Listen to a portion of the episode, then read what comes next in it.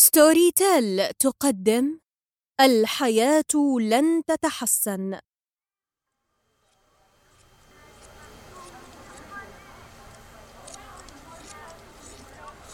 على مقعد الحلاق أقضي وقتا طويلا أثناء عملية قص الشعر المزعجة متأملا انعكاسي اللانهائي في المرآتين المتقابلتين. عشرات النسخ مني. ينظر كل منهم في عيني. ويتأملني بنفس الفضول الذي أتأملهم به. اعتدت أن أفعل ذلك في البيت أيضا. أفتح خزانة الملابس ذات المرآتين الصغيرتين وأقف بينهما ساعة يوميا تقريبا وأنظر لاشباه هؤلاء. لطالما تساءلت فيما يفكر كل منهم هل في داخلهم الأعاصير نفسها التي تدور في داخلي؟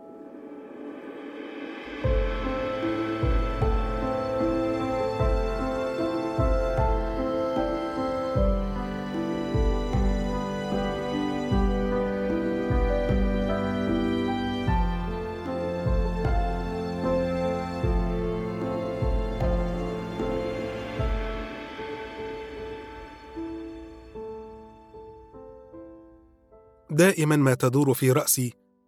سلاسل لا نهائية من الأفكار المتعاقبة المتشابهة التي لا تنتهي. تشد كل منها الأخرى وتدعمها. وتبقيني مقيدا في السلاسل.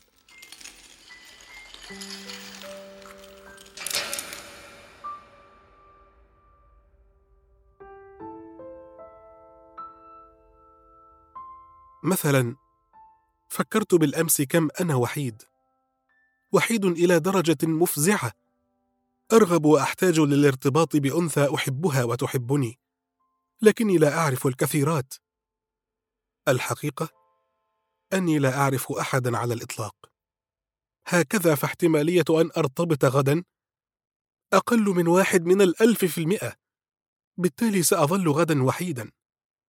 واذا احتمالية ارتباطي بعد الغد أقل من واحد من الألف في المئة. بالتالي سأظل بعد غد وحيدا وبعد بعد غد وبعد بعد بعده لا تتوقف سلسلة الأفكار هذه طوال الليل والنهار. تخنقني. حتى لا أستطيع التنفس. تمنعني من الخروج لكليتي أو لوظيفتي المؤقتة. تمنعني من الدراسة ورؤية الشمس. أود أن أقول إنها تمنعني من مقابلة الأصدقاء لكن لا يوجد أصدقاء فأنا وحيد. بالتالي احتمالية تعرفي على صديق في الغد هي واحد من الألف في المئة. وهكذا.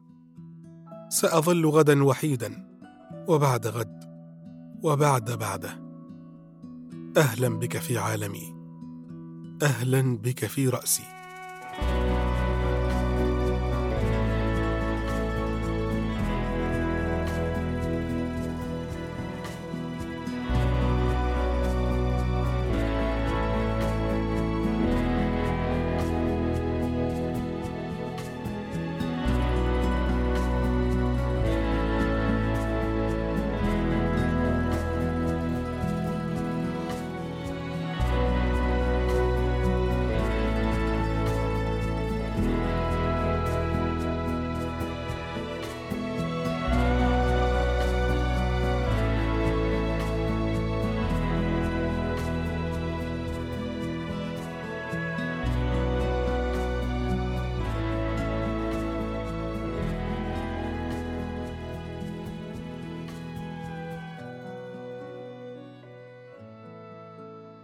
هل تسبب الظروف السيئة الاضطرابات النفسية؟ أم تتسبب الاضطرابات النفسية في مضاعفة وطأة الظروف السيئة؟ أم تغذي كل منهما الأخرى؟ لا أعرف تماما. أذكر أني كنت طوال الوقت الطفل الذي يتنمر عليه البقية في المدرسة. لا حصر للمرات التي تعرضت فيها للضرب والسخرية والإهانات من زملائي. لا أستطيع تحديد السبب. هل تسبب هذا التنمر في كوني الآن شخصا غريبا؟ أم أني كنت غريبا منذ البداية ولهذا تعرضت للتنمر؟ عندما أعود بالزمن وأتذكر لا أجد أن التنمر كان مشكلتي الشخصية. بل أبي هو المشكلة الكبرى ذلك الوغد اللعين. أكرهه. في البداية كنا جميعا نعيش في دولة عربية غنية يعمل فيها أبي. بعد سنوات لم تحتمل أمي هذا الوضع وقررت العودة إلى بلدنا. عاد أبي معها لشهور ثم قرر أن يسافر مرة أخرى. قال لها إننا أنا وأمي وأخواتي نعيق مستقبله. سافر وتركنا. صار يرسل لنا مصروفا شهريا وصرنا نراه مرة كل عام أو عامين. لم أكرهه وقتها بل اشتقت لوجوده. لكن أمي تعبت. كرهت تلك الحياة وطلبت الطلاق. لم يمضي الطلاق سهلا. هل يمضي الطلاق سهلا في أي أسرة؟ أراه سيئا مليئا بالجروح في الأفلام. لكني لم أعرف غير أسرتي في الواقع لأرى إن كان هناك من يمر بالطلاق بسلاسة. أتمنى أن أعرف آخرين وأسمع قصص أسرهم الناجحة والفاشلة. أتمنى أن أتبادل الحديث مع أي شخص عن أي شيء كان.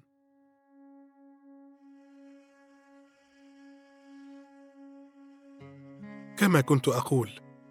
كان طلاقا سيئا. واستمرت المهزلة عدة سنوات.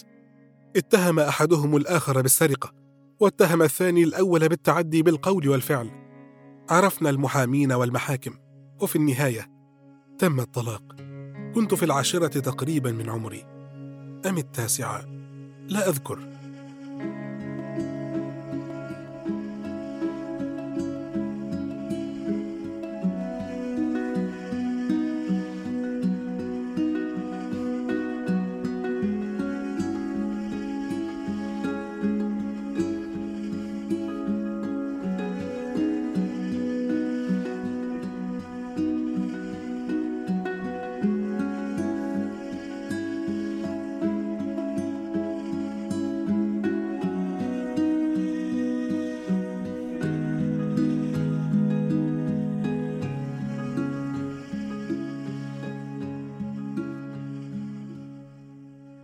تزوج أبي وابتعد وعشنا مع أمي ولفترة طويلة لم نسمع عنه الكثير حتى تزوجت أمي.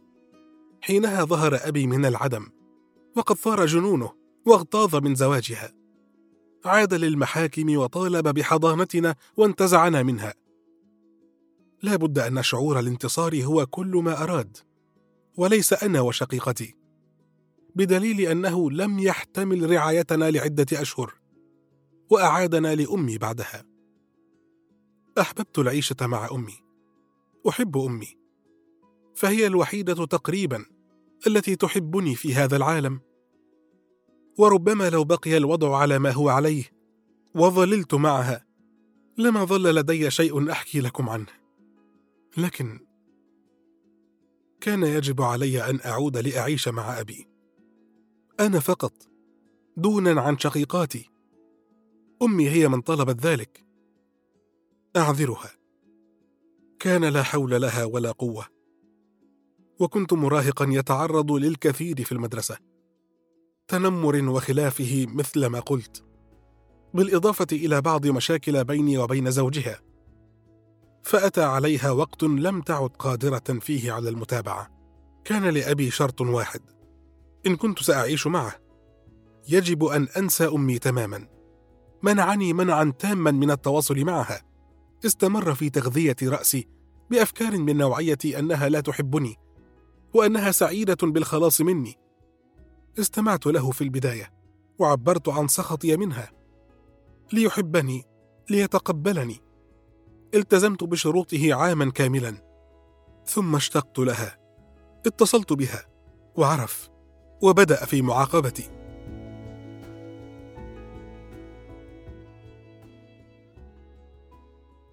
أنا متيقن أن شعوري تجاه أبي متبادل. يكره أحدنا الآخر كرها تاما لكنه هو من بدأ. إهاناته لي منذ هاتفت أمي. لم تتوقف لحظة حتى الآن. صار يعاملني أحقر معاملة خاصة ومع إنجابه لأبناء من زوجته الجديدة التي عبرت عن انزعاجها مني ومن وجودي بكل شكل ممكن. إهانات لفظية حصل. إهانات معنوية حصل. تضييق في المصاريف وإهمال في التفاصيل حصل. ضرب حصل. لكن مرات معدودة. لم يكن أبي من آباء الأفلام المجانين. الذين يستمتعون بضرب أبنائهم. ضربني مرتين تقريبا طوال طفولتي ومراهقتي. لكني أذكر جيدا أنني خفت على حياتي في هاتين المرتين.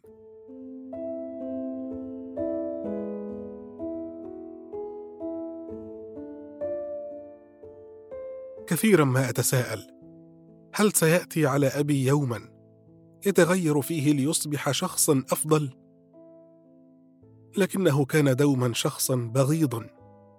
وإذا فاحتمال تغيره غدا للأفضل أقل من واحد من الألف في المئة. سيظل بغيضا غدا. بالتالي احتمال تغيره بعد غد أقل من واحد من الألف في المئة. وتستمر السلسلة.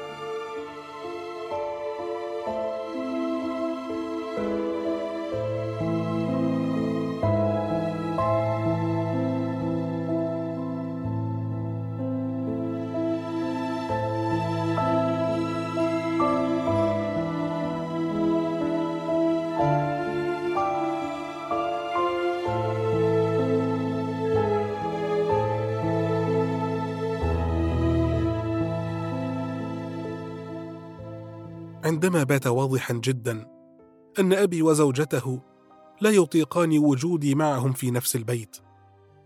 تفتق ذهن أبي عن فكرة عبقرية. عبقرية بالنسبة له طبعا. هو طبيب ناجح. يملك عيادة في نفس العقار الذي يسكن فيه. في العيادة غرفة تستخدم كمخزن. إلى أن جاء يوم اصطحبني فيه أبي للعيادة. ورأيته يفتح باب الغرفة لأول مرة في حياتي. مساحتها كانت ثلاثة أمتار في أربعة أمتار على الأكثر.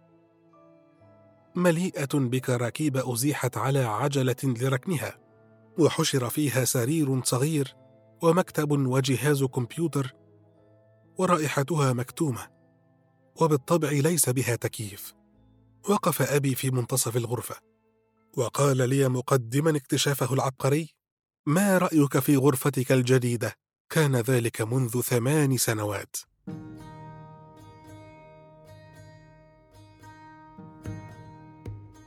في تلك الغرفة كنت أحيانا أقضي أياما طويلة بلا نوم أو بنوم قليل.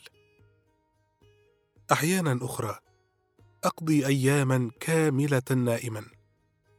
النوم الطبيعي المنتظم كان حلما بعيد المنال. كنت آكل بشراهة طوال الوقت. آكل الطعام وكأني أنتقم منه. مؤخرا عرفت أن الضغط العصبي المتزايد يسبب ارتفاع نسبة هرمون بعينه في الدم بينما تساعد الكربوهيدرات والسكريات على تخفيض نسبته. وتوفير شعور راحة مؤقت. أظن أن هذا يفسر كم الأكل المهول الذي تناولته. فمع نهاية الأعوام الثمانية التي قضيتها في تلك الغرفة وصل وزني إلى مائه وسبعة وأربعين كيلوغراما. طوال أوقات العمل الرسمية في العيادة كانوا يغلقون الباب علي من الخارج وينبهون علي. ألا يخرج مني أي صوت يفضح وجودي. حفاظا على سمعة العيادة الناصعة.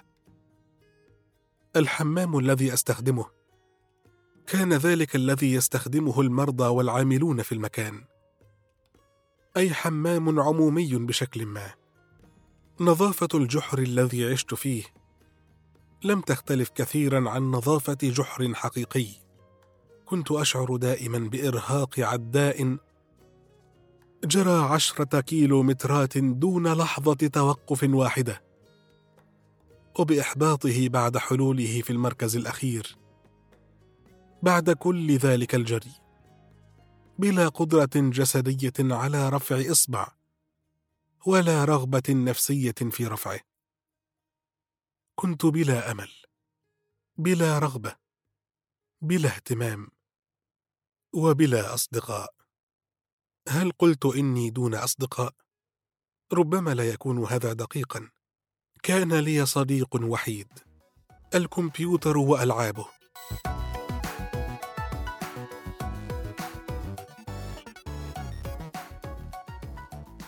كنت أقضي أسابيع كاملة. لا أتوقف عن اللعب إلا لدخول الحمام مثلا. ألعب مثل طائرة ذاتية القيادة. دون بذل أي مجهود بدني أو ذهني من أي نوع. وفرت الألعاب الإلكترونية تشتيتا مثاليا عن الظلام المتراكم على حياتي. في الداخل والخارج. لم يهتم أحد بما يحدث معي. لكني متأكد أن أمي لو عرفت حينها ما يحدث معي لاهتمت بتغيير ذلك. لكني لم أخبرها. كي لا أضايقها.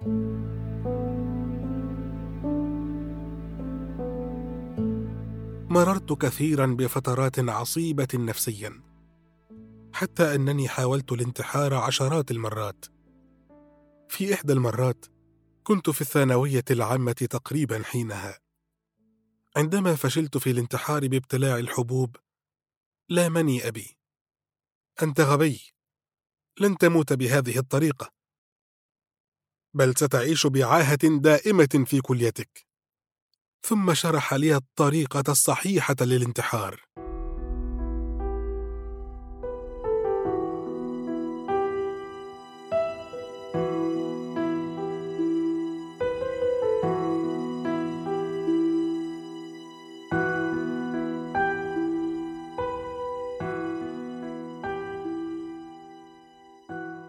باستثناء الفترة القليلة التي أجبرني فيها أبي على تجنب التواصل مع أمي، كان التواصل بيني وبينها لا ينقطع طوال عمري، مهما تشاجرنا أو ابتعدنا، تبقى أمي نقطة ارتكاز الوحيدة في العالم. ذات مرة، في 2014 تقريبا، اتصلت بها، وكان هاتفها مغلقا. اتصلت مرة أخرى، ثم مرة ثالثة ورابعة وخامسة دون جدوى اتصلت بجدتي فقالت لي إن أمي هاجرت إلى أمريكا ولن تعود قريبا. أتعرف ذلك الشعور؟ عندما يحدث انفجار كبير بالقرب منك فتبقى منه رنة عالية تتردد في أذنك لفترة طويلة ولا تستطيع أن تسمع شيئا غيرها؟ ذلك كان سفر أمي.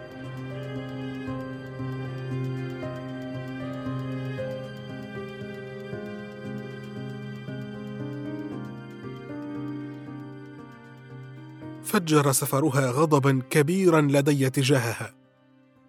لكنه مضى في النهاية. وعدنا بسرعة للتواصل عبر السكايب. سفرها كان مهما وفي مصلحتها ومصلحة شقيقتي. وأنا أحب ثلاثتهن وأتمنى لهن كل خير.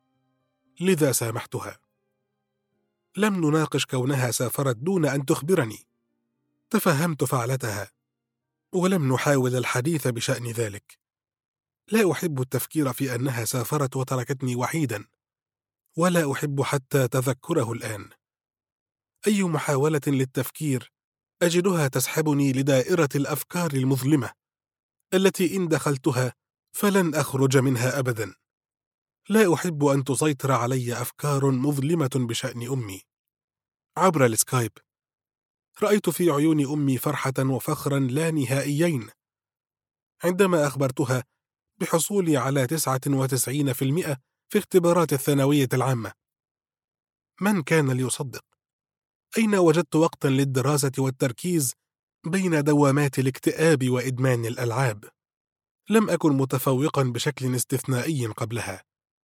لذا كان حصولي على هذه الدرجة انتصارا مفاجئا. ضحك أبي عندما عرف مجموعي. قال إن هناك شيئا ما خاطئا بالتأكيد. لا بد أنهم أعطوني تلك الدرجة بسبب عطل ما في نظامهم.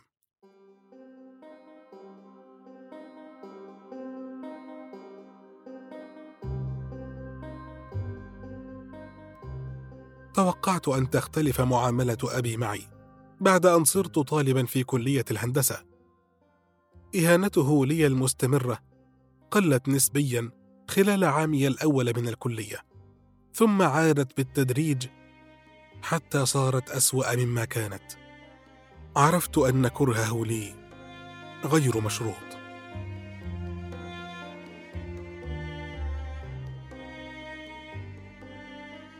عبر السكايب نفسه رأيت في عيون أمي حزنا وبؤسا لا نهائيين. عندما أخبرتها أني رسبت في عامي الثاني كيف؟ بعد نجاح الثانوية الخرافي ونجاح العام الأول المبهر كيف رسبت يا بني؟ ولماذا؟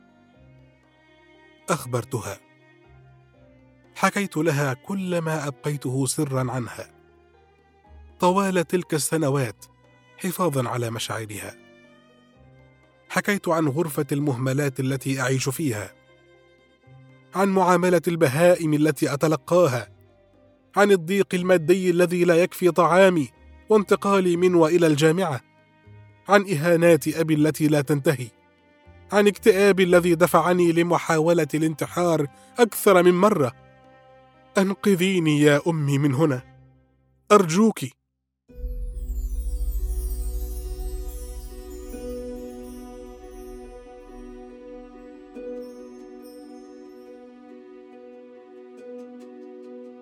جاءت من أمريكا خصيصا لأجلي. احتضنتني. طيبت خاطري. رتبت لي الوضع لأنتقل من جحر الفئران عند أبي لأعيش مع أمها جدتي. رتبت لي زيارة للطبيب النفسي لأول مرة في حياتي. كان تشخيص الطبيب لحالتي في أول زيارة اكتئاب معتدل. ووصف لي عقارا مضادا خفيفا للاكتئاب. في الجلسة الثانية كان تشخيصه أني مصاب باضطراب ثنائي القطب النوع الثاني ومتلازمة التعب المزمن ونصحني بزيارة معالج نفسي. لم أفهم في البداية الفرق بين الطبيب والمعالج النفسي. عرفت بعدها أن الطبيب هو من يشخص الحالة ويصف العلاج والمعالج النفسي هو من يرفع الغطاء عن كل العقد والعفن في الأعماق. هو من يناقش المشاكل والأمور ويعلمك كيف تتعامل معها. المعالجة النفسية التي ذهبت إليها كانت طبيبة أيضا. عرفتني على ما يدعى بالعلاج المعرفي السلوكي وهي طريقة علاجية للتعامل مع الأفكار والسلوكيات القهرية التي تطغى على حياتي. يساعد العلاج المعرفي السلوكي في التعامل مع بعض الأشياء التي تحولت إلى روتين في السلوك أو التفكير حتى يحسب الواحد أنها فخاخ حتمية لا سبيل لتفاديها. مثلا جعلتني الطبيبة أحتفظ بما يسمى بسجل الأفكار. ثوت ريكورد وهو جدول يفترض أن أسجل فيه بدقة المواقف التي أتعرض لها. وشعوري أثناء كل موقف وسلوكي خلاله. وما دار بعقلي من أفكار. بمتابعة هذا السجل وبمساعدة المعالجة استطعت فهم ما يدور في رأسي وتحديد الأفكار والسلوكيات التي تحتاج لتعديل. سلوك آخر تعلمته منها. كان له تأثير إيجابي لدرجة مدهشة علي. يدعى التنشيط السلوكي behavioral activation. في جدول كبير تضع سجلا للأيام المقبلة وفي مقابلها تضع الأنشطة التي نحتاج لتنشيطها الفترة القادمة. يفضل في البداية اختيار أنشطة محدودة. مثلا في البداية كانت الخطة أن أمشي يوميا عشر دقائق ويجب أن أفعل هذا ايا كانت حالتي النفسية أو ظروفي الحياتية. كل يوم يجب أن أضع علامة أنني حققت هذا النشاط الصغير. وكأنه دواء لا أستطيع إلا تناوله. مع مرور الأيام والشهور وازدياد العلامات يعزز هذا ثقة الفرد في نفسه ويستطيع زيادة النشاطات التي يقرر القيام بها يوميا.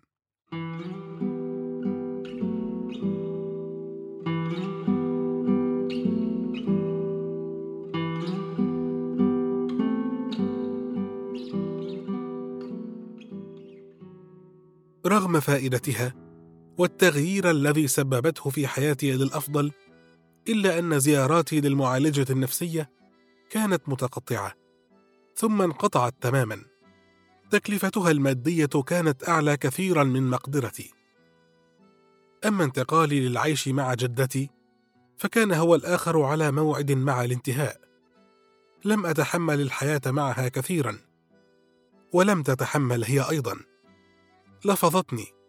وسرعان ما عدت مجبرا للعيش مع والدي الذي بالطبع استغل الفرصة ليعبر عن كرهه لوجودي. خاصة وأنا أعود إليه بعد محاولة فاشلة للانفلات منه. حاول أن يتملص من مسؤوليته تجاهي بشتى الطرق. قلت لأمي التي كانت قد عادت لأمريكا أن عليها أن تجد لي حلا بأي شكل. فسمحت لي أخيرا بالانتقال إلى شقتها القديمة حيث أعيش الآن.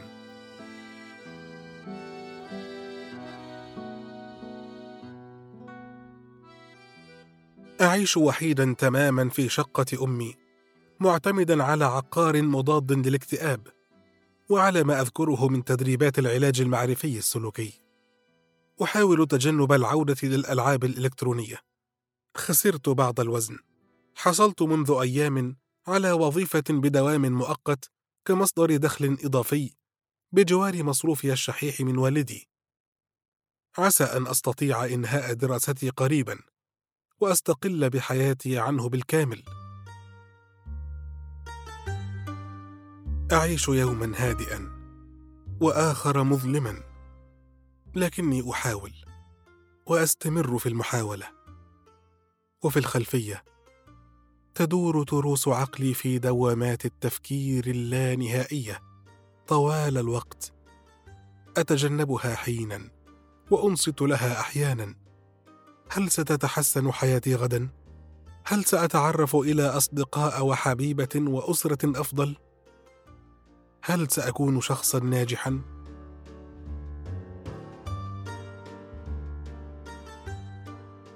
كل هذه الأشياء ليست لدي الآن. لذا احتمالية حدوثها في الغد أقل من واحد من الألف في المئة. فلا أظنها ستحدث. ما يعني أن احتمالية حدوثها بعد غد أقل من واحد من الألف في المئة؟ واذا لن تحدث غالبا بعد غد. وبعد بعده. وبعد بعد بعده.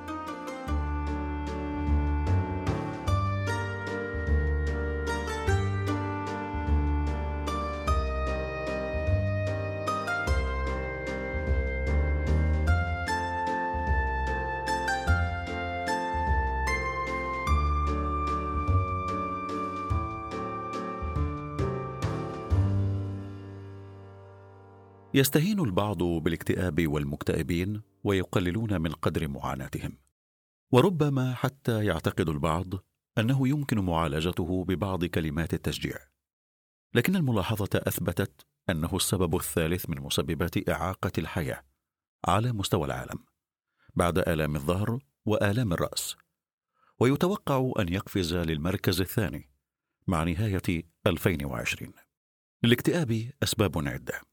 تخبرنا الدراسات أن من 20 إلى 37% من أسبابه وراثي. لكن حتى لو كان السبب وراثي فلن تفعل الجينات المسببة وتظهر الأعراض على الفرد إلا إذا تعرض لظروف حياتية تحفزها. من أهم هذه الظروف كما يخبرنا علماء النفس التحليليين الوحدة وأنت مثلما قلت تعاني من وحدة شديدة. للتفكك الأسري أيضا دور كبير في زيادة الاكتئاب. فالنمو العقلي والنفسي للطفل يعتمد على التفاعل العاطفي مع والديه. لابد أن كثرة المشاكل والمناخ الأسري المضطرب انعكس على ما بداخلك وتسبب في شروخ عميقة في ثقتك بنفسك وبالآخرين وبالحياة بشكل عام وهو ما يؤدي عادة لشعور مؤذن بالاغتراب. أستشعره في كلامك. ربما ساهم كل ذلك بشكل ما في تعرضك للتنمر. ينعكس انعدام ثقة المرء بنفسه على سلوكه وهو ما يلاحظه المتنمرين ويستغلونه. وللأسف تأتي إساءة المتنمرين فتغذي أكثر اضطرابات الطفل وتزيده اكتئابا. ما يجعله عرضة أكثر للتنمر. وطلاق والديك خاصة وأنه كان سيئا مفعما بالاستقطاب والأذى المتبادل. جاء ليعمق أكثر مشاعرك السلبية. وهكذا تضطرب كيمياء المخ. ومع الإحساس المتكرر بالإهمال والرفض من الأم في البداية ثم من الأب وزوجته وحتى من الجدة ترسخت لديك الفكرة الخاطئة بانعدام القيمة الشخصية والهوان على الآخرين. مع تراكم الآلام النفسية يبدو الانتحار في ذهن مريض الاكتئاب وكأنه حل للخروج من ثقب الاكتئاب الأسود. في حالتك ربما جاءت المحاولات رغبة في الهروب من الوضع المتردي أو للانتقام من الأب أو حتى كنداء استغاثة للعالم الذي تراه لا يأبه لك. لكن استجابة الأب جاءت بالاستهانة والسخرية بدلا من تقديم الاهتمام المفقود. فازداد الثقب الأسود سوادا.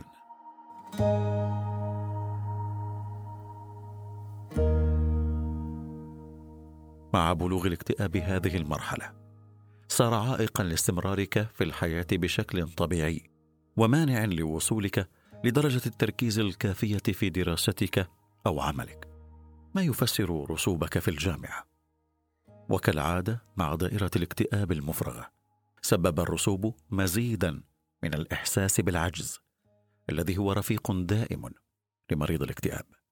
مع تراكم الانفعالات المكبوتة من غضب وحزن وفقد وعجز دون وسيلة واضحة للتعبير عنها صارت الغرفة رغم سوء حالها ورغم كونها مصدرا آخر من مصادر المشاعر السلبية ملاذا آمنا من ضغط العالم. وصارت الألعاب الإلكترونية منفذا امنا وسهلا لكل المشاعر المكبوتة. وأصبح الطعام بديلا لما كان يفترض أن يوفره الأب والأم فقدم الهاء ولذة مؤقتين. ومع لجوئك المستمر لهذه الأشياء فقدت السيطره عليهم وصارت العزلة والألعاب والطعام هم المتحكمين في حياتك اليومية. لاحظت من حديثك أنك مهندس تفضل فهم الأمور بتفاصيلها التقنية. دعني اذا أعطيك نبذة عن الطريقة التي نتبعها كأطباء نفسيين لتشخيص المرض النفسي. نعتمد على الدليل التشخيصي والإحصائي للاضطرابات النفسية DSM-5 وهو دليل يحتوي على كل الأمراض التي صنفتها الجمعية الأمريكية للطب النفسي والأعراض والسمات الخاصة بكل مرض نفسي ومدة التشخيص اللازمة لكل مرض. لا يستخدم الدليل إلا من قبل المختصين فقط فالتشخيص عملية معقدة وخطيرة جدا. بحسب الدليل لتشخيص الاكتئاب يجب استمرار خمسة على الأقل من الأعراض التالية لمدة أسبوعين فأكثر على أن يكون من الخمسة أحد العرضين التاليين. الأول مزاج منخفض معظم اليوم كل يوم تقريبا. ويعبر عنه إما ذاتيا مثل الشعور بالحزن أو بالفراغ أو اليأس أو يلاحظ من قبل الآخرين كأن يبدو الشخص دامعا. أما العرض الثاني فهو انخفاض واضح في الاهتمام أو الاستمتاع في كل الأنشطة أو معظمها وذلك معظم اليوم في كل يوم تقريبا. يضاف إلى أحد هذين العرضين ثلاثة أو أكثر من الأعراض التالية. أن تحدث خسارة وزن ملحوظة بدون حمية عن الطعام أو زيادة وزن ملحوظة أو انخفاض الشهية أو زيادتها كل يوم تقريبا. التغير في الوزن بنسبة خمسة بالمئة في شهر سواء بالزيادة أو النقصان هي مؤشر واضح. أو أن يكون هناك أرق أو فرط في النوم أو يعاني من هياج نفسي حركي أو خمول. وشرط أن تكون هذه الأعراض مستمرة كل يوم تقريبا. وأخيرا أن يحس بانعدام القيمة أو بشعور مفرط بالذنب. أو تراوده أفكار متكررة عن الموت. أو تفكير انتحاري متكرر سواء كانت هناك خطة محددة للانتحار أو لا. تنعكس تلك الأعراض على سلوكنا الاجتماعي الإنساني. فيأتي على المكتئب حينا لا يقدر فيه على أبسط التفاعلات البسيطة مع الآخرين. حتى قول صباح الخير يصبح امرا شاقا جدا.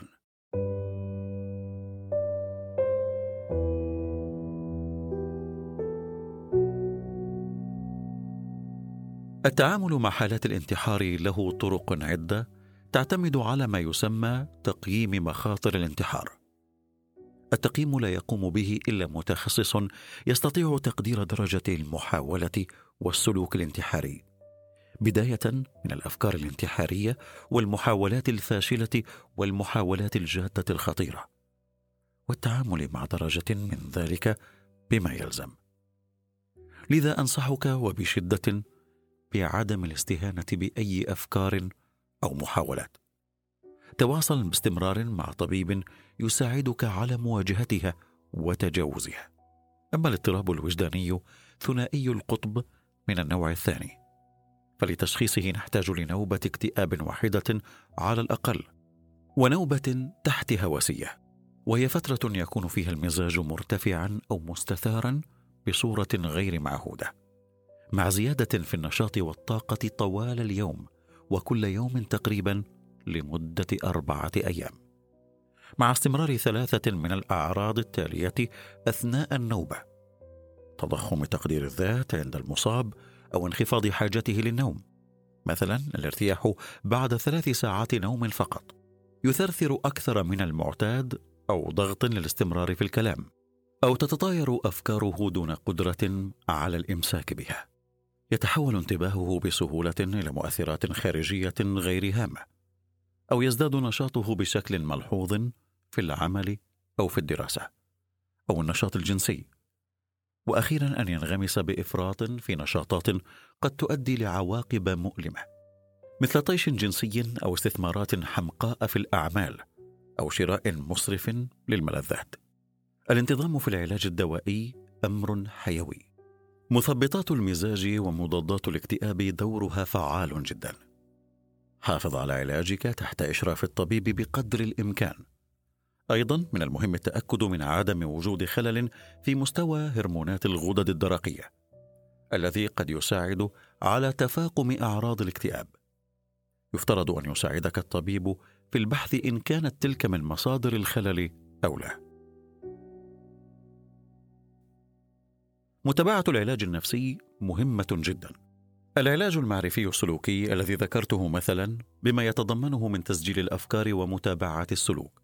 سيساعدك في اكتشاف معتقدات محورية مدفونة في طبقات عميقة من الوعي. منها معتقدات عن النفس مثل الدونية وعدم الاستحقاق وعن العالم مثل كيف أنه غير آمن ولا يبالي. وعن الناس مثل أنهم مؤذيين وأنهم لا يهتمون بك. وغيرها الكثير من الأفكار التي تساهم في تغذية الاكتئاب وترسيخه. بجوار العلاج المعرفي السلوكي توجد أنواع علاج أخرى للاكتئاب مثل العلاج البين شخصي الذي يتعامل مع الأحداث الحالية الضاغطة وتأثيرها والاحتياجات النفسية والمشاعر المخزنة. وهو أسلوب قصير المدى يركز على العلاقات بين الأشخاص ويتمحور حول حل المشكلات الشخصية الحالية والتعافي من أعراضها. والعلاج النفسي الديناميكي أو التحليلي. وفيه يسعى المعالج لبناء علاقة مع المريض ومساعدته في إدراك ما هو مختزن في الجزء اللاواعي من عقله الباطن. والغوص في صدمات الطفولة وصراعات اللاوعي. وبحث أثرها وظلالها على الوضع الحالي. وعلى عكس البين شخصي العلاج الديناميكي طويل المدى وعميق. يهدف إلى تفكيك الشخصية وبنائها من جديد. لكن الطبيب هو في النهاية من يختار من بين هذه الطرق الطريقة المناسبة. من الجيد جدا التحاقك بوظيفة ما سيساهم في الإحساس بالاستقلالية والإنجاز وفقدان الوزن ولو قليلا يفيد أيضا. تابع نشاطات العلاج المعرفي من تسجيل الأفكار وجدول الأنشطة. حاول ممارسة الرياضة ما استطعت وعد متى استطعت لزيارة الطبيب والمعالج. فالعلاج لفترات طويلة بانتظام. له تأثير شاف جذري يحميك من الانتكاسات.